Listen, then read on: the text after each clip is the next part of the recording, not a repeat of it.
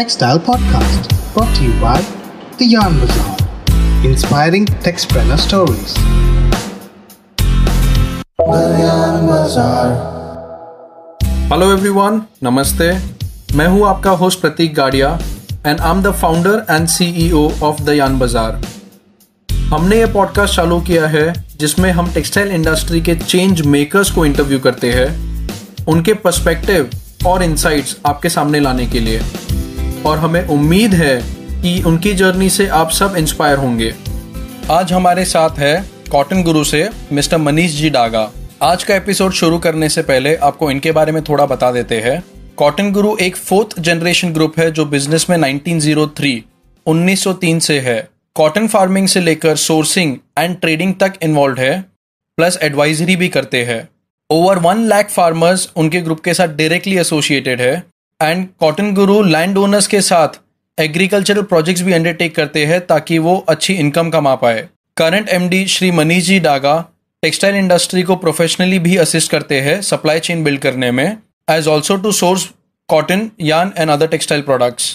पिछले साल 7 अक्टूबर, जो कि वर्ल्ड कॉटन डे होता है, इन्होंने world's first ever farmer marathon किया था फार्मरथॉन के नाम से, जो जिनेवा स्विट्जरलैंड में ब्रॉडकास्ट हुआ था in the presence of honourable textiles minister Shri Smriti ji Irani. आइए शुरू करते हैं आज का एपिसोड श्री मनीष जी डागा के साथ। Hi Manish ji, how are you? Absolutely fine Prateek.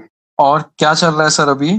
हाँ, बस चल रहा है लॉकडाउन में कुछ नया। It's a good opportunity to catch up with lot of things which we had left behind and to start afresh, think out of the box, start something new. मेरा पहला सवाल आपसे रहेगा कि आप अपने बारे में और अपनी कंपनी कॉटन गुरु के बारे में थोड़ा बताइए। जी, कॉटन गुरु की जर्नी शुरू हुई थी 1903 में और अभी ये मैं चौथी पीढ़ी को रिप्रेजेंट कर रहा हूँ। अविरत हम लोग कृषि, कपास और टेक्सटाइल्स में रहे हैं 4 जनरेशन से। कोशिश ये करते हैं कि हमारे रहने से हमारी इंडस्ट्री को कुछ वैल्यू ऐड हो और हमारे जो लाखों करोड़ों किसान भाई हैं उनकी लाइफ में कुछ फर्क पड़े, बिकॉज कृषि ने, कपास ने, रुई ने और टेक्सटाइल ने इतना सब कुछ हमें, भारत को और दुनिया को दिया है।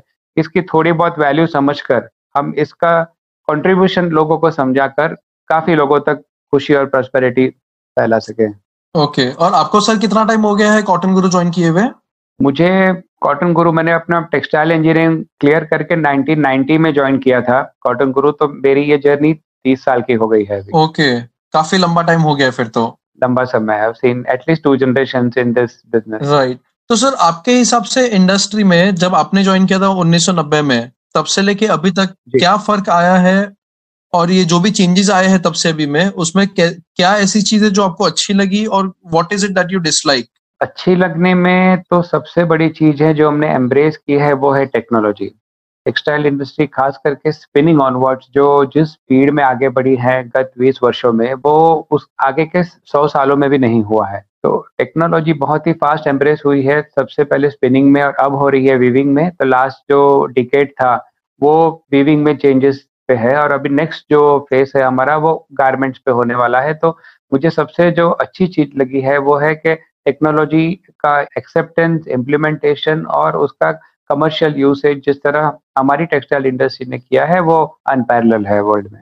ओके, और जो मुझे नहीं अच्छा लगा है इस इंडस्ट्री के बारे में वो है कि अपनी रिजिडनेस थोड़ी हम छोड़ नहीं पाए हैं। हम एसेट लाइट बिजनेस किस तरह करें उसके अच्छे मॉडल्स नहीं बना पाए हैं और हमारे पास अभी भी 2 चीजों की खास कमी जो हमें दिख रही है, और खास करके हम एटलीस्ट मैं जो अपने 30 सालों में देख रहा हूँ, वो सबसे पहला है रिस्क मिटिगेशन टूल्स हम लोग नहीं रखते हैं।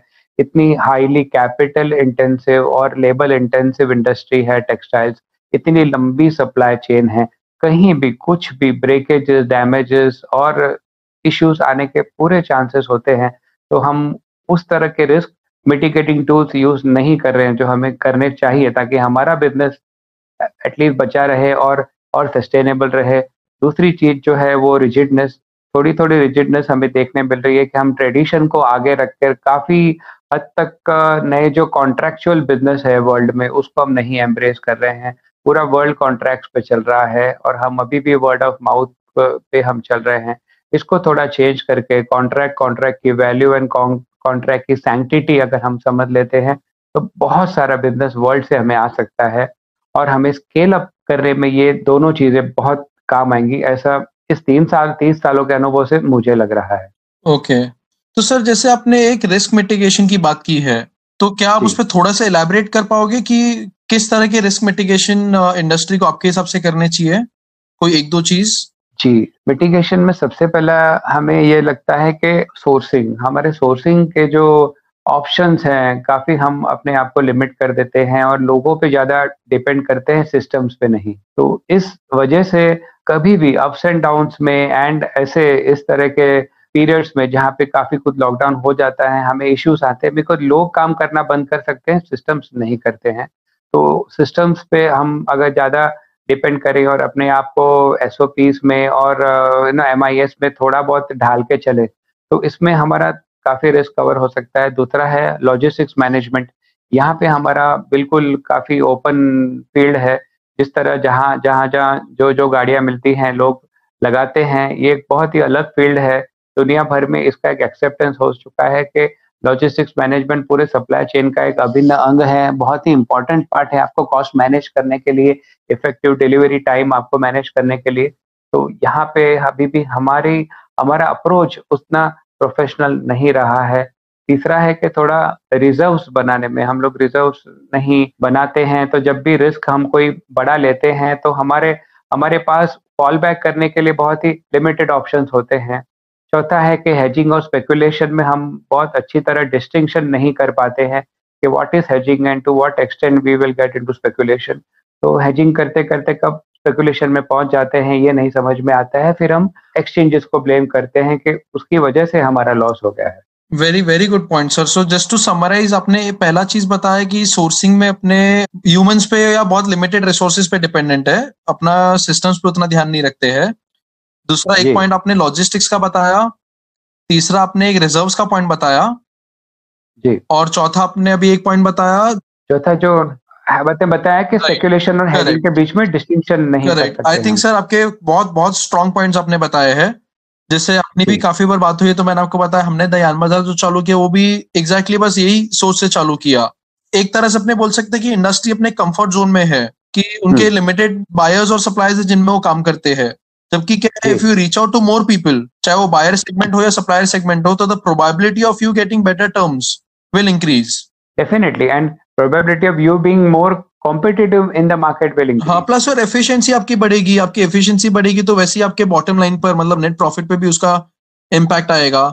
बट जैसे एक अपन ने हमेशा नोटिस किया कि इंडस्ट्री में शायद ज्यादा लोग का नजरिया जो रहता है या टारगेट जो रहता है वो हमेशा टॉप लाइन को लेकर रहता है, सबको वॉल्यूम्स पे ज्यादा फोकस है, नेट प्रॉफिट या फाइनल घर में कितना नेट टेक अवे है उस पे ज्यादा फोकस नहीं है लोगों का। इसीलिए जब वो रिस्क लेते हैं और रिस्क में फेल होते हैं ना, तब क्योंकि बॉटम लाइन स्ट्रांग हो तो आप रिस्क को एक हद तक वैसे ही मिटिगेट कर चुके होते हैं, बॉटम लाइन वीक है तो आपको रिस्क उतना ही बड़ा थ्रेट बन के आता है। राइट, मतलब कि साल भर अपने काम करते हैं समझ लो, और एक सौदा खराब हो गया साल भर में, तो एक बड़ा सौदा अगर खराब होता है तो that has the potential to wipe out your entire earnings of the year. Definitely it will directly negatively impact your whole balance sheet for the. Plus आपका तीसरा पॉइंट इसमें अपने ऐड करें कि रिजर्व्स नहीं है, आज जितने भी प्रॉफिट्स होते हैं वो अपने एज रिजर्व्स बैलेंस शीट में नहीं रखते हैं, at least small medium size companies में। तो क्या प्रोमोटर अपने अकाउंट में ट्रांसफर हो जाते हैं, प्रोमोटर अकाउंट्स में, राइट। तो रिजर्व जब तक नहीं रहेगा, रीइन्वेस्ट जब तक नहीं होगा प्रॉफिट बिजनेस में, तब तक वो प्रॉफिटेबिलिटी या वो स्केलेबिलिटी शायद अचीव ना हो पाए, नहीं हो पाएगा ना। अब आप एक कार खरीदते हैं, कार में आपको एक स्पेयर टायर मिलता है, वो खरीदना नहीं पड़ता है, it is taken for granted के एक स्पेयर टायर आपके पास है कार में। वो क्यों दिया जाता है कि 4 पहिए पे गाड़ी चलने वाली है, कोई भी एक पहिया कभी भी आपको दगा दे दे तो वो स्पेयर टायर आपको काम आने वाला है, यही रिजर्व्स की वैल्यू है। Right, I think that's a very good reference point sir. एक और चीज है सर, जैसे अपने अगर बाहर के देशों में देखे, जैसे चाइना हो या बांग्लादेश हो, आज बांग्लादेश आरएमजी सेक्टर में इंडिया से काफी आगे आ चुका है, specially in the last 10 years. तो उनके इधर क्या है, कंपोजिट मिल का एस्टेब्लिशमेंट होता है, और अगर कंपोजिट मिल ना भी हो तो एटलीस्ट टेक्सटाइल पार्क से जोन होते हैं जिधर क्या है सारे stake holders from spinning to final garmenting एक जगह फैसिलिटी है। तो क्या एक तो लीड टाइम मैनेजमेंट आसान हो जाता है, दूसरा आपका लॉजिस्टिक्स कॉस्ट पे बहुत इम्पैक्ट आता है, तो अल्टीमेटली आपके फिनिश प्रोडक्ट पे उसका कॉस्ट का इम्प्लीकेशन आएगा ही आएगा। आज इंडिया में कंपोजिट मिल का कल्चर भी बहुत कम है, और textile centres with every stake holder, उसका भी कल्चर बहुत कम है। आज अपने महाराष्ट्र में बात करें अगर भिवंडी है, तारापुर है, या समलो इचलकरंजी है, भिलवाड़ा है राजस्थान में, तो कोई भी सेंटर ऐसी picture completely self dependent when it comes to the entire value chain, right? तो आपके हिसाब से ये एक इंडियन मॉडल है which can be worked out, और यू थिंक इंडिया में भी ये चीज होना बहुत जरूरी है जिसके बगैर वो शायद वो स्केलेबिलिटी ना आ पाए? देखिए, समय के साथ चलना बहुत जरूरी है। जो अडेप्ट होता है वही टिकता है। हम भी इतने साल से, जब 117 साल से कॉटन गुरु टिका है एक ही सेक्टर में, तो इसका मेन रीजन अडेप्टेबिलिटी है। हम अगर रिजिड रहते और हम अगर अपने पुराने जो मेरे ग्रेट ग्रैंडफादर करते थे उन्हीं बातों को अगर मैं पकड़ के चलता, वो इसी तरह काम करते थे तो मैं भी उसी तरह करूंगा, तो मैं सरवाइव नहीं कर पाऊंगा। जितना अक्कड़ पेड़ रहेगा ना, उतना ही जल्दी तूफान में वो गिरेगा। तो फ्लेक्सिबल और एडेप्टेबल रहना जरूरी है। कुछ चीजें जो फर्मली एम्बेडेड होनी चाहिए हैं, वो है वैल्यूज, प्रिंसिपल्स। आप उसको मत कभी चेंज करिए, वो रूट्स हैं, जमीन के ऊपर नहीं है। तो टेक्सटाइल इंडस्ट्री जिस तरह मैं देख रहा हूँ 30 सालों में जिस तरह इवॉल्व हो रही है, we started with composite sector, बहुत अच्छा चल रहा था। कंपोजिट मिल्स इंडिया में शुरुआत में पूरा ग्रोथ ही कंपोजिट मिल्स के थ्रू हुआ। कोई भी स्पिनिंग मिल स्टैंड अलोन नहीं थी, कपड़ा मिली थी। Then we went to backward integration, कुछ मिलों ने जिनिंग स्पिनिंग सब चालू किया। पर अब बीच में जो फेस आया वो सिर्फ स्पिनिंग का आया, पर एक फेस ऐसा हो गया कि हम 60% यार्न एक्सपोर्ट करते थे, 40% हम डोमेस्टिक पे ही रहते थे। वो एक तरह से एडवांटेज है, एक तरह से रिस्क है। अगर एक्सपोर्ट बंद हुआ तो 60% का क्या होगा? 2011 टू 2017-18 का जो फेस है, मर्चेंट एक्सपोर्टर्स का ग्रो होना, टेक्सटाइल मिल एक्सपोर्ट ओरिएंटेड ही यार्न बनाना, और 60% उसका कंपोनेंट होना, ये सुपरफिशियल एक अपॉर्चुनिटी दिखी। कुछ साल हमने कैपिटलाइज कर दिया, पर अपनी कैपेसिटीज हमने इतनी ज्यादा बढ़ा ली कि अब वो नॉन कॉम्पिटिटिव हो गया। बहुत जल्दी 1-10 साल भी हम इस जर्नी को नहीं टिका पाए, और यही जिनिंग की जर्नी है। 2007 से 2015 की जो जिनिंग की जर्नी थी, एक्सपोनेंशियल ग्रोथ था। 2017 से देखेंगे तो जिनिंग फैक्ट्री सर्वाइवल के लिए भी इश्यू उनको आ रहा है। तो अब इस तरह के हैफेजार्ड ग्रोथ में क्या होता है कि हमें लगता है कि जब हाईएस्ट ग्रोथ होता है ना, तब हाईएस्ट इन्वेस्टमेंट होता है, और वही हाईएस्ट सेटबैक का रीजन बनता है। अब कंपोजिट मिल्स का वापस टाइम आ रहा है। लॉजिस्टिक्स, जैसे मैंने बताया, एक बहुत बड़ा रिस्क है, तो सामने एक बहुत बड़ी अपॉर्चुनिटी भी बन के आई है। चाइना में आप देखेंगे, 2015 में हैंगजू में स्पीकर था। I was only one of the 2 international speaker they had called in that time. एक ICAC से आए थे, यूएसएस से, और एक मैं आया था, बाकी सब चाइनीज थे वहां पे। तो उस कॉन्फ्रेंस में मैंने जो मार्क किया, उन्होंने वन बेल्ट वन रोड का जो प्लान उस वक्त उन्होंने डिस्कस किया, और उन्होंने अपनी कैपेसिटीज कहाँ बढ़ानी है, जब नया प्लान जब उन्होंने शेयर किया वहाँ के ऑडियंस के साथ में, तो मैं मान ही नहीं पाया। पूरा बेस लॉजिस्टिक्स के ऊपर ही था, पूरे बेस उनका। तो वो समझ चुके थे कि आगे चल के लॉजिस्टिक्स में जिसने सेव कर लिया, या लॉजिस्टिक्स में जिसने ईज कर लिया ना, वो ही बिजनेस में जीतेगा, वो ही बिजनेस में कॉम्पिटेटिव रह पाएगा। बिकॉज मार्जिन बढ़ाना या कम करना अपने हाथ में नहीं है, पर कॉस्ट तो अपने हाथ में है, डिलीवरी पीरियड अपने हाथ में है। तो इंडिया के लिए ये पीरियड अब बहुत नजदीक आ गया है। हैफेजार्ड ग्रोथ के माल गुजरात से आएगा, तमिलनाडु में उसको स्पिन करेंगे, उसको कहीं जाके तिरुपुर में वीविंग करेंगे, फिर गुजरात में उसको डाइंग करेंगे, और फिर कहीं जाके बेचेंगे। इस तरह के हैवी लॉजिस्टिक्स कॉस्ट में हम नहीं सरवाइव कर पाएंगे। लॉजिस्टिक्स जितना ही हमें कम यूज करना होगा, जितना ही इफेक्टिवली हम यूज कर पाएंगे, उतना ग्रोथ ज्यादा होगा। तो ये टेक्सटाइल क्लस्टर्स के लिए, टेक्सटाइल पार्क्स के लिए फ्यूचर इंडिया में बहुत अच्छा है। गवर्नमेंट का भी वहां पे फोकस जरूर है, पर इम्प्लीमेंटेशन प्लान उतना पावरफुल नहीं है। We need to restrategise this things, sitting with the industry को क्या चाहिए, और इसमें जहाँ जहाँ गैप्स है उसको फिल करके, इस तरह के क्लस्टर्स को हमें जरूर एनकरेज करना चाहिए, ताकि जो बांग्लादेश ने कर दिखाया है, वो 10 सालों से second largest RMG readymade garments exporter है वर्ल्ड में। तो 10 साल में टिके रहना इतना ईजी उसके लिए नहीं था, जबकि वो 1 किलो भी कॉटन ग्रो नहीं करते। जो 60 लाख बेस जो वो कॉटन यूज करते हैं, पूरा वो इंपोर्ट करते हैं। हमारे पास इन हाउस कॉटन है, बेस्ट अवेलेबल कॉटन है, बेस्ट टेक्सटाइल मशीनरी है, पूरी सप्लाई चेन अपने यहाँ पे कंप्लीट है। तो what is stopping us is better organisation of our resources, right? जैसे अभी फिलहाल सर जो लॉकडाउन का माहौल हुआ है जी, तो मेरी भी काफी स्पिनर्स है, वीवर्स है, नेटर्स है, काफी लोगों से बात हो रही है इन दिनों में जी। मैक्सिमम लोगों का बोलना है, जो भी रिलैक्सेशन आ रहा है कि धीरे धीरे लॉकडाउन से एग्जिट हो रहे हैं, अगर आज अपने पास कंपोजिट फैसिलिटीज होते या समझ लो टेक्सटाइल सेंटर्स होते जिधर सारे स्टेक होल्डर्स है, तो it would have been easier for the industry to get back. आज ये जो अपनी डिपेंडेंसी है, जैसे आपने बताया है कि कापूस जाएगा गुजरात से, समझ लो स्पिनिंग होएगा साउथ में, फिर उधर से समझ लो वीविंग आ रहा है एचएल करंजी में, फिर प्रोसेस के लिए वापस अहमदाबाद जा रहा है, फिर फिनिश बिक रहा है समझ लो दिल्ली कलकत्ता एक्सपोर्ट हो रहा है जी। तो आज ये डिपेंडेंसी जो है, और एक मार्केट भी अपना बंद है अगर सप्लाई चेन में, तो एक बॉटलनेक क्रिएट हो जाता है। बिल्कुल। बट काफी लोग का ये भी कहना था सर कि कैसा है ना कि ये जितने भी कंपोजिट मिल्स हो उसके लिए कैपिटल एक्सपेंस और capital investment is extremely high, capex जो आपका केपेक्स कॉस्ट बहुत ज्यादा है जी। तो क्या आपका ये मानना है कि government should come up with better measures और सब्सिडीज और से incentives for these kind of things, और इज इट कि गवर्नमेंट को टेक्सटाइल पार्क्स पुश करने चाहिए, प्रमोट करने चाहिए? पार्क्स में आप इकोसिस्टम बनाते हो, मैं ये नहीं कहता हूँ कि आप एक ही मिल में एक ही यूनिट में आप सब कुछ जनरेट करो, है ना। आप सब कुछ एक ही यूनिट में बनाने की कोशिश करोगे तो आपका कैपेक्स इतना हाई हो जाएगा, इंटरेस्ट कंपोनेंट इतना हाई होगा, डेट कंपोनेंट इतना हाई होगा, तो आपको मार्जिन भी ऊंचे एक्सपेक्टेड होंगे।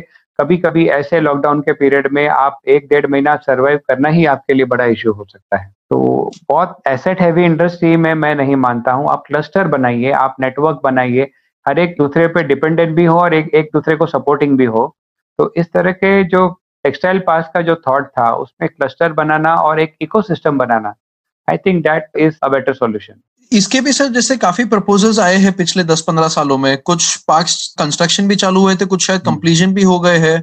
आपके हिसाब से व्हाट इज द रीजन कि सक्सेस कभी नहीं हुआ अपने कंट्री में ये वाला कॉन्सेप्ट जो है? जो मैंने अभी थोड़ी देर पहले बात करके बताया कि इम्प्लीमेंटेशन स्ट्रैटेजी बनाना एक अलग बात है और इम्प्लीमेंट करना अलग बात है। ये दो के बीच में कप एंड लिप का जो गैप है, ये किस तरह नहीं सक्सेस हो रहा है, उसका कोई सर्वे रिपोर्ट है क्या, और उस सर्वे रिपोर्ट पे कोई एक्शन टेकन रिपोर्ट बना है क्या? बिकॉज इंडस्ट्री को साथ में बिठा के ये इशू सॉर्ट आउट करना होगा। इन्वेस्टर कौन है? इंडस्ट्री है। चलाने वाला कौन है? इंडस्ट्री है। प्लान बनाने वाला गवर्नमेंट है, सब्सिडाइज करने वाला गवर्नमेंट है, लेकिन अगर चलाने वाला पूरा एंथुजियाज्म में नहीं है या पूरी तरह एनरोल्ड नहीं है तो वो प्लान आपका सक्सेस हो नहीं सकता। फ्यूचर इंडस्ट्री को दिखाना है आपको, इससे क्या फायदे हो सकते हैं। कुछ फायदे ऑब्वियस हैं, टेंजिबल हैं, कुछ फायदे हैं जो लॉन्ग टर्म हैं, जो अभी दिखते नहीं हैं। वो दोनों को हाईलाइट करके उसके थ्रेट को समझ के और इसमें अंदर शॉर्टकमिंग्स कुछ है उसको ओवरकम करके अगर बिठा के बात करके इस प्रॉब्लम को सॉल्व करने की कोशिश करेंगे, I think the solution is not very far off. Absolutely agree sir, absolutely agree, मतलब I don't think I could agree more on this। तो अगर सर इसको अपने थोड़ा और कंटिन्यू करिए डिस्कशन, क्योंकि बहुत हेल्दी डिस्कशन हो रहा है ये। आपके हिसाब से ये चीज या तो कैसे शुरू हो सकता है कि कैसे इसको इम्प्लीमेंट किया जाए, और या दूसरा नजरिया ये है कि आपके हिसाब से कोई ऐसा एक स्टेक होल्डर है, whether it is the government और द इन्वेस्टर्स और द मिल ओनर्स, ऐसा कोई स्टेक होल्डर है जिस जो या तो प्रोएक्टिव अप्रोच नहीं ले रहा है ये चीज को लेके, या बॉटलनेक क्रिएट हो रहा है जिनके वजह से? सबसे पहला है ना, हमें एक एक्सेप्टेंस लेवल लाना है कि हम कहाँ खड़े हैं ना, उस रियलिटी को एक्सेप्ट करना है। उसको ओवर एस्टिमेट भी नहीं करना है, अंडर एस्टिमेट भी नहीं करना है। We are a capital not start industry like Bangladesh, but a capital seeking industry in India, right. और कैपिटल बहुत हाई इंटरेस्ट कॉस्ट पे आता है अपने यहाँ, तो इसको समझ के पूरा प्लान बनाना है कि आपका ROI क्या होने वाला है। अगर आपका रिटर्न और इन्वेस्टमेंट 7, 8, 10, 12 साल तक जाता है तो बहुत हाई है। आज के पीरियड में वो इंडस्ट्री सर्वाइव करना मुश्किल है। 3-4 साल बाद एक साइड बैक आया तो वो गिर जाएगी। तो इस तरह की ROI सेट करने के लिए आपको एसेट लाइट इंडस्ट्रीज बनानी होगी। जैसे एक स्पिनिंग स्टैंडअलोन है, बाजू में एक वीविंग का यूनिट है, उसके आगे एक प्रोसेसिंग यूनिट है, उसके पास में एक डबलिंग ट्विस्टिंग यूनिट है। ये सब एक दूसरे को सपोर्ट करके चलेंगे। ऑर्डर्स क्लस्टर को लेना है, ऑर्डर एक को नहीं लेना है। ऑर्डर जो फिनिश प्रोडक्ट वाला है उसको लेगा और पूरा वो इकोसिस्टम उस तरह चलेगा। तो इस तरह का open mindset with a realistic view हम चल के एक विजन अगर बनाते हैं तो इसमें सक्सेस के चांसेस ज्यादा है, ऐसे मुझे लगता है। दूसरा जो मुझे बहुत बड़ा गैप लग रहा है is we don't accept farmers as part of the supply chain. Textile industry मानती है कि टेक्सटाइल शुरू ही स्पिनिंग से होता है। गवर्नमेंट के बुक्स में भी जिनिंग को एक इंडस्ट्री नहीं माना जाता, एक इंडस्ट्री का दर्जा नहीं दिया गया है, सिर्फ जॉब वर्क का या एक प्रोसेसिंग इंडस्ट्री माना गया है, right. Part of the value chain, but not so effectively important to be part of the whole textile industry, जबकि बहुत बड़ा लिंक है। तो आपके पास 11 करोड़ फार्मर हैं इंडिया में जो फार्मिंग करते हैं, आपके पास 2.5 करोड़ फार्मर है जो कॉटन उगाते हैं। उनके बेल्ट आपको पता है कौन से कॉटन रिच बेल्ट है, कहाँ पे इंडिया का बेस्ट क्वालिटी कॉटन आता है। वहां पे उस तरह की इंडस्ट्री का डेवलप होना, जैसे जहाँ पे साड़ी के लिए जो बेस्ट कॉटन लगता है वो अगर साड़ी के लगती इंडस्ट्री वहां पे डेवलप हुई, सिल्क के लगती इंडस्ट्री है तो सिल्क वाला बेड डेवलप हुआ, तो उससे क्या होगा कि उस इकोसिस्टम की लाइफ अपने आप बढ़ जाएगी। जो फार्मर 50 100 साल 200 साल से वो ग्रो कर रहा है वो सडनली अपना ट्रैक चेंज नहीं करने वाला है। तो आप सबसे पहले रॉ मटेरियल के लिए अश्योर हो जाएंगे जो 60 to 65% कंपोनेंट है पूरे टेक्सटाइल इंडस्ट्री का। इस तरह one part will be secured, आपने उसको थोड़ा सपोर्ट कर दिया यील्ड बढ़ाने में और क्वालिटी इंप्रूव करने में आपने उसको थोड़ा हेल्प कर दिया तो डायरेक्ट फायदा इंडस्ट्री को होगा। लॉजिस्टिक्स कॉस्ट सबसे पहले वहां पे कम होगा, जितना लूज मटेरियल और अनपैक्ड मटेरियल जो मूव हो रहा है पूरा इंडिया में इधर उधर वो सब एक-एक सेक्टर में एक-एक सेगमेंट में सेग्रीगेट हो जाएगा तो काफी लॉसेस वेस्टेजेस और कंटामिनेशन से हम बच पाएंगे। फिर आता है जिनिंग, आपने उसको अगर कॉन्फिडेंस में ले लिया तो हम कंटामिनेशन फ्री कॉटन बनाने के लिए हमें कोई नहीं रोक सकता है। Indian cotton, hand pick cotton is the least contaminated cotton in the world when it comes from the fields. बहुत सारे लोगों को पता नहीं इंडियन कॉटन का एक इमेज है कि हाईएस्ट कंटामिनेशन कॉटन में। तो I have been a speaker in 5 countries in over 38 international conferences.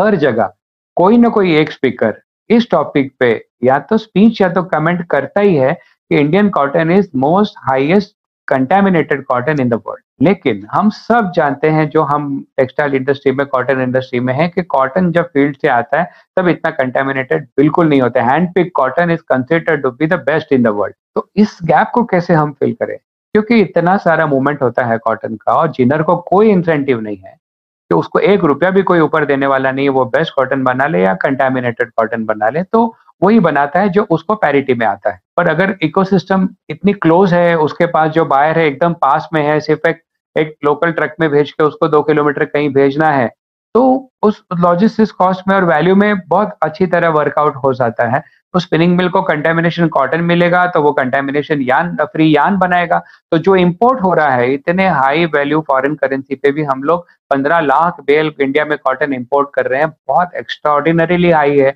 मेरे हिसाब से। विद 76 रुपीज $1 हम अगर इतना इंपोर्ट कर रहे हैं तो वो नेशनल लॉस है हमारे लिए। क्यों? क्योंकि वो contamination control contamination free cotton आता है। एक साइड इंडियन कॉटन की वैल्यू बढ़ेगी, उसके यूसेज और यूटिलिटी बढ़ेगी, दूसरे साइड इंपोर्ट आपका कम होगा तो अपने आप इंडस्ट्री पे लोड कम आएगा। जो इंडस्ट्री इतने हाई वैल्यूड फॉरेन करेंसी पे कॉटन इंपोर्ट करती है तो उसको उसमें से निकलने के लिए भी काफी मेहनत करनी पड़ती है। लेकिन अगर वही दर्जा हम इंडियन कॉटन को दे देते हैं और उसको लॉजिस्टिक्स कॉस्ट में सेव कर देते हैं, आई डोंट थिंक कोई इंडस्ट्री माइंड करेगी 2 पैसे ज्यादा पे करने में, क्योंकि उसको वही कॉस्ट में 2000 किलोमीटर दूर से कॉटन लाने की जरूरत नहीं पड़ेगी। राइट सर, सिंस अपने इस बारे में बात कर रहे हैं, आप थोड़ा बहुत बता पाएंगे कि इसमें कॉटन गुरु का क्या योगदान रहा है और आप लोग किस तरह से फार्मर्स के साथ मिलकर एक ये पूरा प्रोसेस क्रिएट कर रहे हो? जी, कॉटन गुरु की जर्नी एज अ फार्मर हुई है। हम लोग फार्मिंग तो करते ही हैं 400 इयर्स से और 113 साल से। Then we are into consulting, advisory, trade and exports. ये हमारी जर्नी उस तरह ग्रेजुअल रही है ओवर द इयर्स। तो सबसे ज्यादा एक्सपीरियंस हमें फार्मिंग का है और फार्मर्स के साथ में है। लास्ट 15 सालों से मेरा पर्सनल एक्सपीरियंस फार्मर के साथ बहुत रहा है। जब से सुसाइड्स बहुत बढ़ गए थे 2007 में हाईएस्ट नंबर ऑफ सुसाइड्स हुए थे। आज भी करीबन एवरी आवर करीबन 3 फार्मर सुसाइड कर रहे हैं इंडिया में बहुत सारी जगहों पे। तो दुख ये होता है कि इसमें सबसे ज्यादा कॉटन फार्मर है। तो ऐसा क्यों है? तो ये 2007 में मैंने डायरेक्ट इंटरेक्शन फार्मर्स के साथ में शुरू किया तो उसमें एक स्टेट लेवल अवार्ड, एक नेशनल लेवल अवार्ड हमें 4 साल में मिला। लेकिन उस जर्नी ने काफी कुछ हमें सिखाया कि फार्मर की लाइफ, एक फार्मर मेरा होना और एक छोटे स्मॉल मार्जिनल फार्मर के साथ में रह के उसकी जैसी खेती करके देखना, दोनों में बहुत जमीन आसमान का अंतर है। क्योंकि हर एक स्टेट का एक अलग सिस्टम है, एक अलग कल्चर है, एक अलग चैलेंज है, एक अलग अपॉर्चुनिटी है। तो खास करके महाराष्ट्र में जहाँ पे हमने सुसाइड प्रोन एरियाज में बहुत ज्यादा काम किया, हमने देखा कि एवरेज होल्डिंग करीबन 2-2.25 एकड़ की है फार्मर की। उसका लोन कंपोनेंट हाई है और उम्मीद है, वो फार्मर बहुत सारी उम्मीद पे जीता है और जब वो उम्मीद फेल होती है, कुछ सक्सेस नहीं होता है तो वो सुसाइड की तरफ आगे बढ़ता है। इसलिए हाईएस्ट सुसाइड हमने महाराष्ट्र में देखे हैं।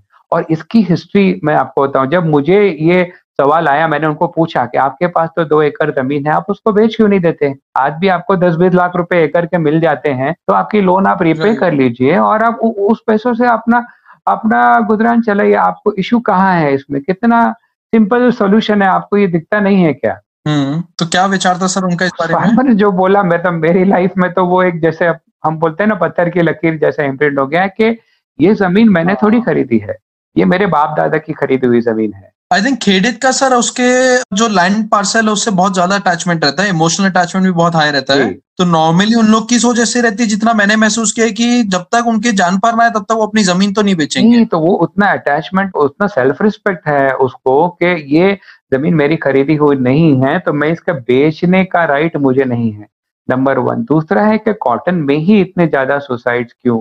अगर एक मिनट उस पर आप डेलिब्रेट करें कि भी खेती तो बहुत लोग करते हैं, बिजनेस में लॉस तो सब बहुत सारे करते हैं, बहुत सारे लोगों की नौकरियां जाती हैं, बहुत सारे फैमिली इश्यूज, डोमेस्टिक वायलेंस भी होते हैं, सब थोड़ी सुसाइड करते हैं। तो इंडस्ट्री को ये सोचना चाहिए कि ये हमारे सेगमेंट का एक लिंक है, हमारा एक अंग है जो इस तरह पेन में है, तो हम कैसे प्रॉस्पर कर सकते हैं? कोई हमारा फैमिली मेंबर इतना पेन में है तो हमारी प्रॉस्पेरिटी कैसे सस्टेनेबल है?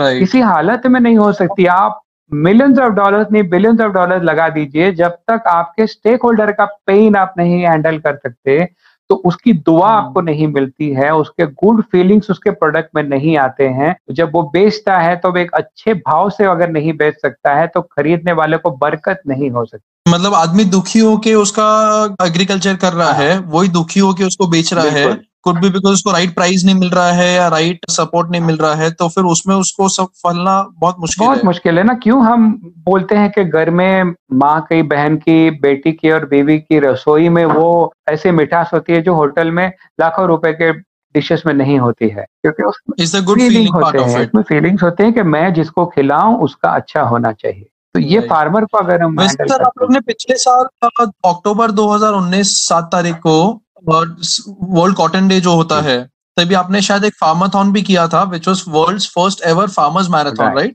तो जिनेवा में, स्विट्जरलैंड में ब्रॉडकास्ट भी हुआ था, which was attended by Smriti ji Irani also, who is the honourable textile minister. वो क्या एक सोच थी सर और वो क्या एक अप्रोच था उसका? तो बस इसीलिए हम जो काम करते हैं ना, पूरी सप्लाई चेन को साथ में लेके करने की कोशिश करते हैं। जैसे अपनी फार्मर की बात हुई कि हम अगर फार्मर को एक्सेप्ट कर लेते कि सप्लाई चेन का फार्मर भी एक लिंक है, जिनर भी एक लिंक है, तो हमारी उसकी तरफ देखने की जो और उसकी तरफ सोचने की का जो तरीका है उसमें थोड़ा चेंज हो सकता है कि हम इसके बिना नहीं रह सकते। अभी इंडस्ट्री को हम बार बार बोल के बताएं तो वो नहीं उतना ज्यादा परकलोट रहता है, इसलिए हमने 2 इवेंट साल में हम लोग करते हैं। एक है कॉटन कॉन्क्लेव। कॉटन कॉन्क्लेव में फार्मर से लेकर इन्वेस्टर, मतलब farmer, ginner, spinner, brand, weaver, government policy maker और टेक्सटाइल इंडस्ट्री के इक्विटी का इन्वेस्टर, ये सभी अटेंड करते हैं कॉटन कॉन्क्लेव में। इससे इनके बीच में इंटरेक्शन होता है। एक ही लाइन में 7,700 रुपया साल का कमाने वाला फार्मर बैठता है, जो गवर्नमेंट की बुक्स में इंडियन फार्मर की एनुअल इनकम है, और उसके बाजू में 7,000 करोड़ रुपीस इन्वेस्ट करने वाला इन्वेस्टर भी बैठा है। सिटिंग के लिए कोई अलग प्रोविजन नहीं है कि फार्मर पीछे बैठेगा और इन्वेस्टर आगे बैठेगा और वाइस वर्सा। इस तरह के इंटरेक्शन में एक दूसरे को उनको जानने की अच्छी अपॉर्चुनिटी मिलती है, और एक दूसरे को समझने के लिए और एक दूसरे के लिए हम क्या कर सकते हैं, ये फीलिंग्स आते हैं। ये इवेंट होता है हमारा एनुअल कॉटन कॉन्क्लेव। उसके बाद आपने जो बताया फार्मरथॉन, तो वर्ल्ड कॉटन डे पे मुझे इन्विटेशन मिला था जिनेवा जाने के लिए, मेरे टिकट्स भी निकल गए थे, और जब मैंने उनको पूछा था आप मुझे क्या करने देंगे, तो बोले 1-2 मिनट का आपको स्पीच दे सकते हैं। तो ना 2 मिनट का स्पीच देने के लिए मैं अपनी कंपनी के बारे में बताऊं, अपने देश के बारे में बताऊं, अपने इंडस्ट्री के बारे में बताऊं। और यूरोप में जाना मतलब आपको फॉर्मेलिटी करनी पड़ती है कि you have to address everybody and you have to acknowledge everybody who is there. तो मेरा 1.5 मिनट तो उसी में चले जाएगा। आप 30 सेकंड में मैं जो बोलूं या नहीं बोलूं कुछ मायने नहीं रखता है। तो इसमें नया क्या कर सकते हैं, तो मैंने उनको बोला यहाँ पे हम फार्मर्स सेंट्रिक कुछ इवेंट करना चाहते हैं। तो बोला आज तक नहीं हुआ है, अगर ऐसा कुछ आप करते हैं तो हम इसको एक्नॉलेजमेंट दे सकते हैं। मैंने एक्नॉलेजमेंट तो आपको देना होगा, लाइव टेलीकास्ट करना होगा, तो मैं कुछ ऐसा इवेंट करूँ। तो उन्होंने वो जैसे ही ओके किया तो हमने फार्मरथॉन प्लान किया, world first ever farmers marathon, जिसमें एक्चुअली फार्मर्स दौड़े थे। तो about 500 male farmers and about 85 female farmers ने इसमें पार्टिसिपेट किया था इस मैराथन में। और बहुत ही एक एक्स्ट्रा ऑर्डिनरी इवेंट हुआ था, जहाँ पे जिनर्स भी आए थे, काफी मीडिया थी, इंडस्ट्री वाले थे, उन्होंने भी एक्नॉलेज किया। काफी गिफ्ट लोगों ने उन फार्मर्स को हमारे थ्रू दी थी, और वो फार्मर्स को बहुत हेल्पफुल हुई। गिफ्ट में हमने यूनिकनेस ये रखी थी कि कॉटन के बाय प्रोडक्ट्स की वो गिफ्ट होनी चाहिए, या तो कॉटन की बैग हो, कॉटन का ऑयल हो, कॉटन में से बना हुआ हॉर्लिक्स, बूस्ट, बोर्नविटा जैसा एक ड्रिंक हो, कॉटन का हार्वेस्टर हो, कॉटन के सीड्स हो, इस तरह की गिफ्ट फार्मर्स को भी, जिससे उनको पता चले कि उनके प्रोडक्ट्स की वैल्यू क्या है। वो सब कुछ कॉटन के लिए और कॉटन में से बनी थी, तो कॉटन का एडेबल ऑयल भी था उसमें। तो ये वो जब थॉट वर्ल्ड कॉटन डे की ऑर्गेनाइजिंग टीम को हमने शेयर किया, वो इमीडिएटली एनरोल हो गए और वो पूरा इवेंट उन्होंने वहां पे टेलीकास्ट किया था लाइव। Very nice sir. मतलब मैं अगर पर्सनली मेरी बात करूं तो I think this is probably one of the best initiatives I have come across, और बहुत अच्छा लगेगा अगर ये चीज आप और कॉटन गुरु आप लोग इसको हर साल अगर कर पाए तो। हर साल करने की भावना तो है। अभी हमने इस साल गांधीनगर में गुजरात गवर्नमेंट के ऑफिशियल्स ने भी इनवाइट किया था कि आप वहां करिए, फिर नागपुर में एक बहुत बड़े एसोसिएशन इनवाइट किया था कि वहां करिए, किसी ने बोला कि मैं आपको मोदी जी तक ले जाता हूँ, आप इसको दिल्ली में करिए। तो काफी सजेशंस इसके पीछे आए हैं कि इसको एक एनुअल इवेंट कर दें। Bombay stock exchange was our principal sponsor for this event, तो उनका भी काफी सपोर्ट रहा है कि आप इसको आगे ले जाइए और हम आपके साथ में हैं, कॉटन गुरु के साथ। नहीं जरूर सर, तब देखना चाहेंगे हर साल होते हुए। Your best wishes, most welcome. अच्छा सर, एक स्टेटमेंट है जो अक्सर लोग बोलते हैं इंडस्ट्री में, I would like you to comment on it, मतलब आपकी क्या राय है उस स्टेटमेंट के लेकर? So the statement is textile industry has been going through a downfall, what is your take on it? सब कुछ कॉन्टेक्चुअल है ना, यही कोई 12 महीने पहले बोल देता अगर, है ना, तो बहुत सारे लोग उसको आर्ग्यू करने के लिए खड़े हो जाते कि नहीं आपकी बात सही नहीं, हमने ये ग्रो किया है, और ये कोई आज बोल रहा है तो आज कोई सामने शायद नहीं बोलेगा, पर ये बात किसी भी इंडस्ट्री के लिए वैलिड है। आप एविएशन इंडस्ट्री पकड़िए, आप इवेंट मैनेजमेंट इंडस्ट्री पकड़िए, उनके लिए आज के कॉन्टेक्स्ट में आपकी नहीं किसी की भी क्या राय होगी, इसका कोई फ्यूचर ही नहीं दिखता है अभी as of now. But textile industry ऐसा नहीं है, it caters to the basic requirement of human being, रोटी, कपड़ा और मकान, लाइफ ही नहीं। बट सर क्या वो स्टेटमेंट आज भी उतना ही वैल्यू होल्ड करता है? मतलब आज अगर बॉम्बे जैसे शहर में देखें तो आई थिंक आम आदमी के लिए तो मकान तो एकदम भारी हो गया है, और कपड़े में भी आई थिंक आज के सिनेरियो में तो क्वेश्चन मार्क ही लग गया है। It's all about food now, मतलब आज रोटी को लेकर ही मेन सर्वाइवल पॉइंट आ गया है। आई एग्री, लेकिन ये आप टाइम पीरियड को पकड़ रहे हैं, 2 महीने को पकड़ रहे हैं, क्या ये आप बोल सकते हैं कि 5 साल तक कोई कपड़ा नहीं खरीदेगा? उसका टेस्ट चेंज हो सकता है। अब शादियां उस तरह नहीं होगी तो लैविश कपड़े नहीं बिकेंगे, टी शर्ट ज्यादा बिकेंगे, लोग ज्यादा घर में रहने लगेंगे तो अंडरगारमेंट्स ज्यादा बिकेंगे, टी शर्ट ज्यादा बिकेंगे, मास्क भी तो कपड़े में से काफी बन रहे हैं, तो उसके प्रोडक्ट चेंज हो सकते हैं, राइट। बट आज अगर अपने आज की बात नहीं करें, if you talk about the last 10 years और 15 years, do you think the industry is growing और डिक्लाइनिंग? इट इज ग्रोइंग, नहीं तो हम इतने इस लेवल तक $150 बिलियन तक ये इंडस्ट्री जो पहुंची है, और $40 बिलियन का हम जो एक्सपोर्ट कर रहे हैं, the second largest employing industry since last 25 years, ये कंसिस्टेंटली टेक्सटाइल रही है एग्रीकल्चर के बाद। तो ये अगर सस्टेनेबल नहीं होता है तो इतनी सारी एम्प्लॉयमेंट जनरेट होती नहीं। दूसरा, कैपिटल आप देखें तो जितना टेक्सटाइल इंडस्ट्री ने इन्वेस्ट किया है इंडिया में, मुझे नहीं लगता है और किसी भी इंडस्ट्री ने इन्वेस्ट किया है। थर्ड है कि एक्सपोर्ट में भी हम उतने ही स्ट्रांग खड़े हैं अभी भी, इतने सालों में भी we are growing, in fact we are not going back. तो ये ग्रोथ का ही एक पार्ट है। अब जैसे हमने बताया कि आप कौन से सेगमेंट में हैं, कि आप अपने आप को सस्टेनेबल किस तरह बनाते हैं, आप रिस्क मिटिगेट किस तरह करते हैं, और आप आपकी इकोसिस्टम किस तरह बनाते हैं, आपका इंडिविजुअल फ्यूचर उस पर डिपेंड कर सकता है।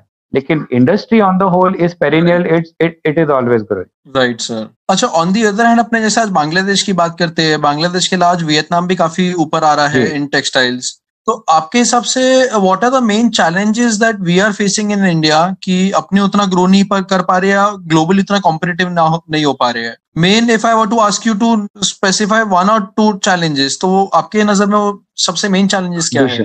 पहले तो विजन देखना है, एवरीथिंग इज क्रिएटेड ट्वाइस, एक बार आपके माइंड में और एक बार रियलिस्टिक में। ताजमहल भी बना तो 2 बार बना, एक बार क्रिएटर के माइंड में, एक बार रियल में। आपका घर भी बना तो 2 बार बना, पहले आपने सोचा, उसको वर्चुअली इमेजिन किया कि क्या बन सकता है, फिर वो बना। अचानक कुछ नहीं बनता है। क्या हमारे पास वो विजन है कि we stand together as an industry? मैं स्पिनर नहीं, मैं वीवर नहीं, मैं ग्रोअर नहीं, मैं गारमेंटर नहीं, as a industry can we stand together and see a vision? अगर ये विजन हम देख लेते हैं ना, तो मुझे नहीं लगता है कि अभी इंडिया को नेक्स्ट 25 साल में कहीं पीछे मुड़ के देखने की जरूरत। इतना बड़ा स्पेस क्रिएट हो गया है, चाइना कुछ स्पेस वेकेंट कर रहा है, Vietnam is depending on fund from China, Bangladesh is depending on orders from Europe and America जो नहीं आने वाले हैं 6-12 महीने तक उनको। बट इंडिया में सेल्फ कंजम्पशन है, हाँ, इतना जबरदस्त कंजम्पशन है, पर कैपिटा कंजम्पशन हमारा one of the lowest in Asia है, पाकिस्तान से भी कम है अगर हम फैब्रिक में देखें तो। वहां पे थोड़ा फोकस करें इंडस्ट्री के, कैसे एवेन्यूज बढ़ाएं आप कंजम्पशन बढ़ाने के, कैसे एवेन्यूज बढ़ाएं जुड़ के काम, मिल के काम करने से, नेटवर्किंग करने से। रेमंड शर्ट्स नहीं बनाता है पर रेमंड शर्ट बेचता है और बहुत अच्छे प्राइस में बेचता है, कहीं से बनवा लेता है। Can we have that networking के ब्रांड कोई हो लेकिन कहीं से बनाए तो वो दोनों को सपोर्ट हो, और इस इंडस्ट्री को एज अ विजन एक made in India and made from Indian industry segment and made from industry Indian raw material, ये तीनों का टैग अगर लग के आ जाता है तो आई थिंक ये तो एक ग्रोथ इन यूनिशन हो जाएगा सर। Right sir.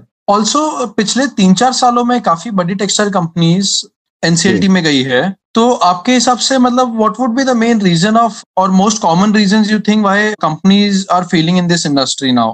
देखिए, अगर आप एक किसान की नजर से सोचो, आपके पास गार्डन है और आपने एक पेड़ लगाने का सोचा, गार्डन छोटा सा है, 20 फुट बाय 20 फुट का एक लॉन है आपके घर के आगे, और आपने एक पेड़ लगाने का सोचा और आपने एक बहुत ही बढ़िया बरगद के पेड़ का आपने वहां पे सीड डाल दिया। अब 25 साल बाद वो बरगद का पेड़ आपके घर को भी तोड़ रहा है। आपने सोचा ही नहीं कि जब आपने बीज लगाया तो उसके लिए आपने फाउंडेशन बनाया, उसको ग्रो करने की आपने इनफ जगह दी, वहां पे वो पेड़ बढ़कर क्या हो जाएगा, क्या आपने सोचा था। हम अचानक कुछ हल्क जैसा बन के अपने सामने आ जाए और हमें तब ध्यान आए कि we have over done something that we should not have done. तो इंडस्ट्री में ऐसा हो रहा है, फाउंडेशन थोड़े शैलो हैं, हमारे फाउंडेशन थोड़े और डीप होने चाहिए, और फिर उसको अगर हम ग्रो करने के लिए हम अगर प्लान करते हैं तो कितनी भी बड़ी इमारत हम बना सकते हैं। फाउंडेशन बनाया है 2 माले की इमारत के लिए, फिर हमने उसको ग्रो किया तो फाउंडेशन को रीस्ट्रेंथन नहीं किया, हमने ग्रो करते गए उसको 20 माले की बिल्डिंग बना दी, फिर वो बिल्डिंग का रिस्क हो जाता है। राइट। क्यों टाटा बिरला, आप देखिए रिलायंस सबने टेक्सटाइल से शुरू किया था, उन्होंने डाइवर्सिफाई किया पर टेक्सटाइल में एक पूरी हद तक ग्रो करने के बाद डाइवर्सिफाई किया। उन्होंने अपने रिजर्व टेक्सटाइल में बनाए, वो वहाँ ही रीइन्वेस्ट किया, उसी को टेक्नोलॉजी के साथ में लेके आए, एक लेवल तक बहुत अच्छा ग्रो करके फिर डाइवर्सिफाई किया। आपके पास रिजर्व्स नहीं है, आपके पास इतने फंड्स नहीं है, आपका डेट परसेंट हाई है, interest rate high percentage of loans आप ले रहे हैं, और आपका एक्सपोजर फॉरेन एक्सचेंज में बहुत हाई है पर रिस्क मिटिगेशन नहीं है, और आपने डाइवर्सिफाई कर दिया तो आप अपने रिस्क अपने आप पे और ज्यादा बढ़ा दिया, फिर इंडस्ट्री को उसके लिए ब्लेम नहीं कर सकते। Okay, fair point. आपने अपने लाइफ में ऐसी कोई एक चीज हो जिससे आपकी लाइफ चेंज हुई रहेगी, या कोई ऐसा फेलियर जो आप शेयर करना चाहेंगे जिससे आपने बहुत कुछ सीखा? बहुत सारे अप्स एंड डाउन देखे हैं, बिकॉज मेरे 30 साल की जर्नी में और हमारी कंपनी ने 117 साल की जर्नी में बहुत सारे चैलेंजेस 1944 में 43-44 के आसपास एक बहुत बड़ा बॉम्ब ब्लास्ट हुआ था एक शिप में, ब्रिटिश शिप थी, इंडिया में काफी एक्सप्लोसिव लेके आ रही थी, उसमें गोल्ड भी था और उसका हुआ था। तो हमारा घर तभी शोर के पास में ही था, because we were grading cotton regularly our ancestor that time, और पूरा घर जल के खाक हो गया था। तो ग्रैंडफादर ने ईंट उठा के रोड का काम करके उनकी जर्नी शुरू की, फिर फादर की एक अलग थी, 17 लोगों की फैमिली थी, तो ज्वाइंट फैमिली में किस तरह खेती और बिजनेस को बैलेंस करके उन्होंने एक लेवल और ग्रो किया।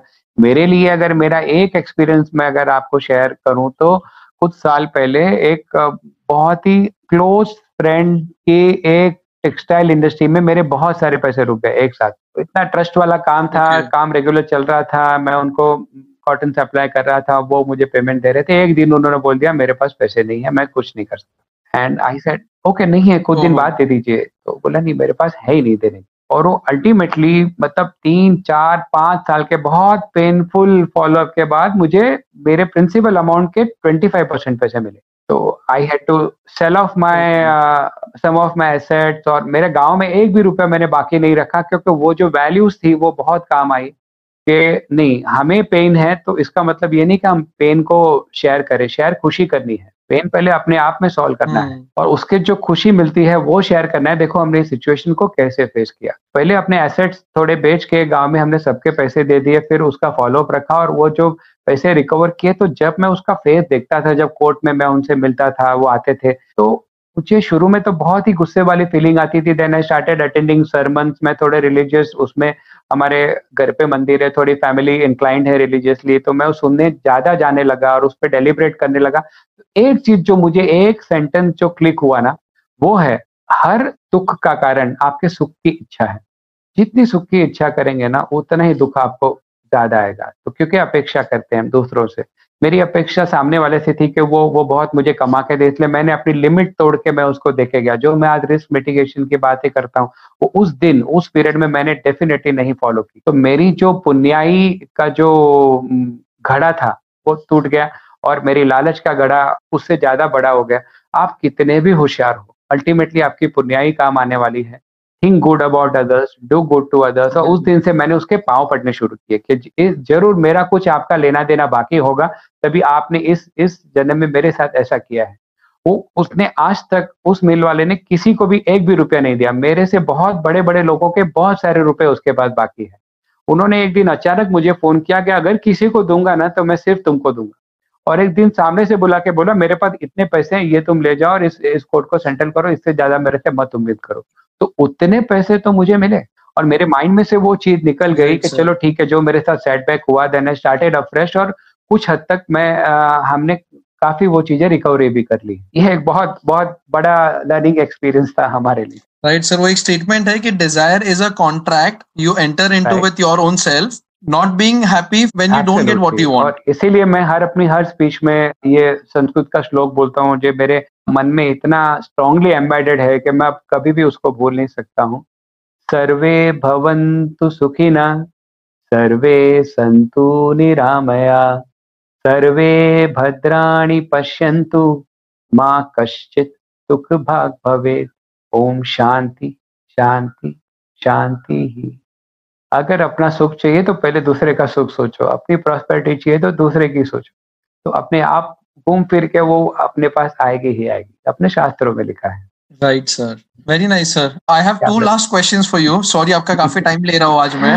सिंपल क्वेश्चंस है सर। एक तो ये कि जो नई जनरेशन अपनी इंडस्ट्री ज्वाइन कर रही है, या तो टेक्सटाइल्स में एंटर कर रही है या अपना फैमिली बिजनेस ज्वाइन कर रही है, आपकी कोई राय अगर उनके लिए है तो क्या रहेगी? नई जनरेशन के लिए या पुरानी जनरेशन? सबसे पहले एक बात मैं बताना चाहता हूं कि अभी जो समय चल रहा है वो किसी ने पहले देखा नहीं। कोई नहीं दावा कर सकता है, चाहे वो 100 साल का हो या 1 साल का हो, कि मैंने ऐसा टाइम पहले देखा है। तो world is divided into pre corona and post corona era.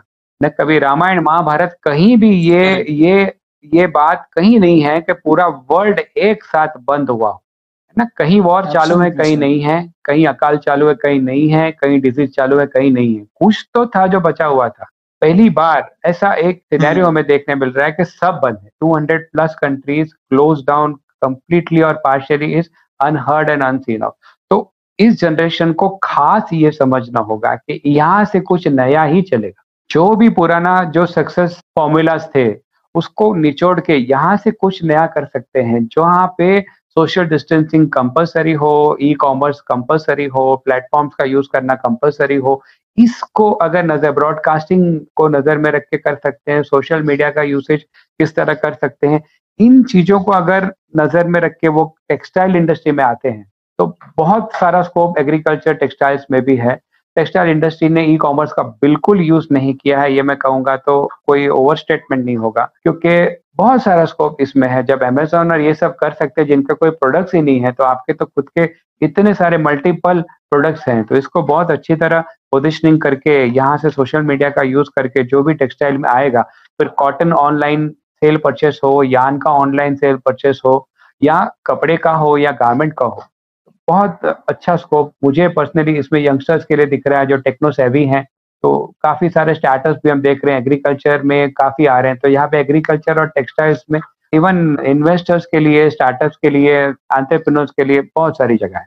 Right sir, मेरी इनसे बात हो रही थी, I don't know if you know him, Ramesh ji Jain है सर, मुंबई बेस्ड, अपने लोअर परेल में उनका ऑफिस है। हिज कंपनीज ऋषभ वोल और एक डीएनजे के नाम से भी उनके रिटेल शोरूम्स भी है टेक्सटाइल्स में। तो काफी ऐसे अच्छी हस्ती है इंडस्ट्री में और सोशली भी बहुत एक्टिव है। तो उन्होंने एक बहुत अच्छा स्टेटमेंट बोला कि प्रतीक, आज तक मैंने जो कुछ भी किया जिससे मैं इतना सक्सेसफुल हूँ, डज नॉट नेसेसरली मीन कि वो सेम चीज करने से आगे भी मैं सक्सेसफुल हो पाऊंगा। बिल्कुल सही बोला उन्होंने, और ये उनका अनुभव भी है, ये जिसके थ्रू वो देख पाए। Everything has changed. Everything has changed, and that is why this has created a new vacuum, and this has created a new space for people who can be innovative, who can be thinking out of the box. So those who can foresee this opportunity, उनके लिए तो बहुत सारी जगह है यहाँ पे. ऐसे भी सर पुरानी कहावत है कि necessity is the mother of invention.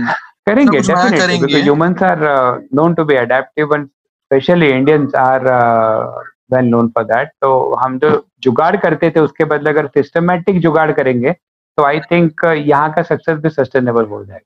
Right, जैसे आपने सर टेक्नोलॉजी एडॉप्शन की आप बात कर रहे थे, कॉटन में आप कम अक्रॉस सम पीपल, मेरे क्लोज नेटवर्क में भी कुछ लोग हैं जो कॉटन या फार्मिंग एग्रीकल्चर रिलेटेड इतने टेक्नोलॉजी इनोवेशंस कर रहे हैं, एआई के थ्रू, सैटेलाइट मैपिंग के through, they are able to predict कि वो पर्टिकुलर फसल में क्या क्रॉप ऐसा है जो सबसे बेस्ट उगेगा, आगे क्या फोरकास्ट रहेगा, मैक्सिमम एफिशिएंसी कैसे लाई जाए. लोग चिप्स एनेबल्ड सैटेलाइट इमेजिंग ये सब के थ्रू काफी सपोर्ट तो कर रहे हैं ऐसे फार्मर्स को. तुम्हें जानकर खुशी होगी कि कॉटन गुरु के जो दो टाइप के जो प्रोजेक्ट्स हैं, एक है प्रदर्शन के प्रोजेक्ट जो हम फार्मर्स के लिए करते हैं, उनके 1 एकड़ 2 एकड़ 5 एकड़ की छोटी जगहों पे हम उनके साथ में रह के काम करते हैं. यील्ड डबल करना और इनकम डबल करना ये उनका आउटकम इंटेंट होता है और काफी सारे सालों से हम कर रहे हैं और बहुत सारा सक्सेस हमें उसमें मिला है. अभी हम मिडास टच प्रोजेक्ट कर रहे हैं. मिडास टच प्रोजेक्ट में हम ऐसे लैंड ओनर्स, बड़े फार्मर्स, 100 एकड़ से लेकर 1000 एकड़ के जो लैंड ओनर्स या फार्मर्स हैं, ऐसे बहुत सारे लोग हैं इंडिया में जो सक्सेसफुल प्रॉफिटेबल एग्रीकल्चर नहीं कर रहे हैं, तो उनको हम प्रोफेशनली एंगेज करके इस तरह के एग्रीकल्चर में हम लेके आए हैं. और ये सैटेलाइट मैपिंग है, फिर वेदर स्टेशन है, ये सब पार्ट ऑफ द प्रोजेक्ट है. Best quality of seeds, fertiliser management, हम पूरा फर्टिलाइजर मैनेजमेंट चाइल्ड न्यूट्रिशन के ऊपर बेस करके करते हैं. उनको मार्केटिंग तक ले जाके और एक सक्सेसफुल सोइंग टू मार्केटिंग का जो प्रॉफिटेबल प्रोजेक्ट है वो है हमारा कॉटन गुरु मिडास टच प्रोजेक्ट. तो काफी सारे कॉर्पोरेट्स और बड़े फार्मर्स इसमें जुड़े हुए हैं and they are earning good profits out of this project. Okay, very nice sir, thank you so much sir for your time. बहुत अच्छा लगा आपसे बात करके, काफी कुछ समझने मिला, काफी कुछ सीखने मिला. नहीं, और ये तो समय ही सीखने का और समझने का है. हर एक्सपीरियंस अच्छा हो या बुरा, it's a stepping stone to success for us, क्योंकि यही रेजिलियंस जो है वही ग्रोथ का फाउंडेशन है. इंडियंस में काफी कुछ हद तक है, खास करके टेक्सटाइल इंडस्ट्री में है. बहुत सारी ऊंच नीच सबने देखी है, कॉटन गुरु ने अपनी जर्नी में बहुत सारी ऊंच नीच देखी है, लेकिन अड़े रहना है, टिके रहना है, तभी तेंदुलकर के जैसा लोग याद करेंगे कि नहीं इतने सालों में बहुत सारे आए पर तेंदुलकर एक ही था. Right sir. अच्छा, before we sign off sir 3 quick rapid fire question है सर. पहला सवाल है कि आपके हिसाब से बिजनेस में सक्सेस के लिए सबसे जरूरी चीज क्या है? एक सबसे जरूरी चीज. वैल्यूज. ओके, दूसरा सवाल ये है कि सर एक fill in the blanks question है. Statement is textiles industry is blank. Perennial. Okay, and मेरा आखिरी सवाल है कि सपोज अगर आपको टेक्सटाइल मिनिस्ट्री ने पोजीशन दिया कि आपको टेक्सटाइल इंडस्ट्री के लिए एक टैगलाइन बनाना है, तो आपके हिसाब से क्या रहेगा? Tradition of trust. Okay, very nice sir, thank you so much. आप जैसे जानते हैं कि I am the founder and CEO of company called the yarn बाजार. हम एक ऑनलाइन B2B यार्न मार्केटप्लेस बनाए हैं and last year जुलाई में काम चालू किए थे and we've successfully done a good quantum of business. Advance payment पे यान का काम करते हैं. If you could give us top 2 to 3 advice from your end. Belief लोगों में लाना होगा आपको social media use करके कि trust is ultimately going to work, क्योंकि यहाँ पे trust deficit है जो लोगों को दूर रखता है काम करने में. Ultimately trust ही काम आने वाला है और आप individual को जानते हो इसीलिए आपको ज्यादा trust है आता है ऐसा लगता है. सिस्टम को नहीं जानते हो आप, सप्लायर को आपने कभी देखा नहीं है, इसलिए आपको ट्रस्ट नहीं आता है. तो ट्रस्ट का जो डेफिनेशन है वो आपको थोड़ा उनको समझाना होगा कि ट्रस्ट अल्टीमेटली परफॉर्मेंस से आना चाहिए. तो आप परफॉर्मेंस एनालिसिस करेंगे तो ये सिस्टम्स ही आपको लंबा काम देने वाले हैं. Thank you so much once again and we thank you. Same to Prateek and best wishes to yarn बाजार from cotton Guru. We have seen your journey from the beginning and extremely happy that you have grown this much and best wishes for the exponential and sustainable growth. Thank you. Yeah. Thank you so much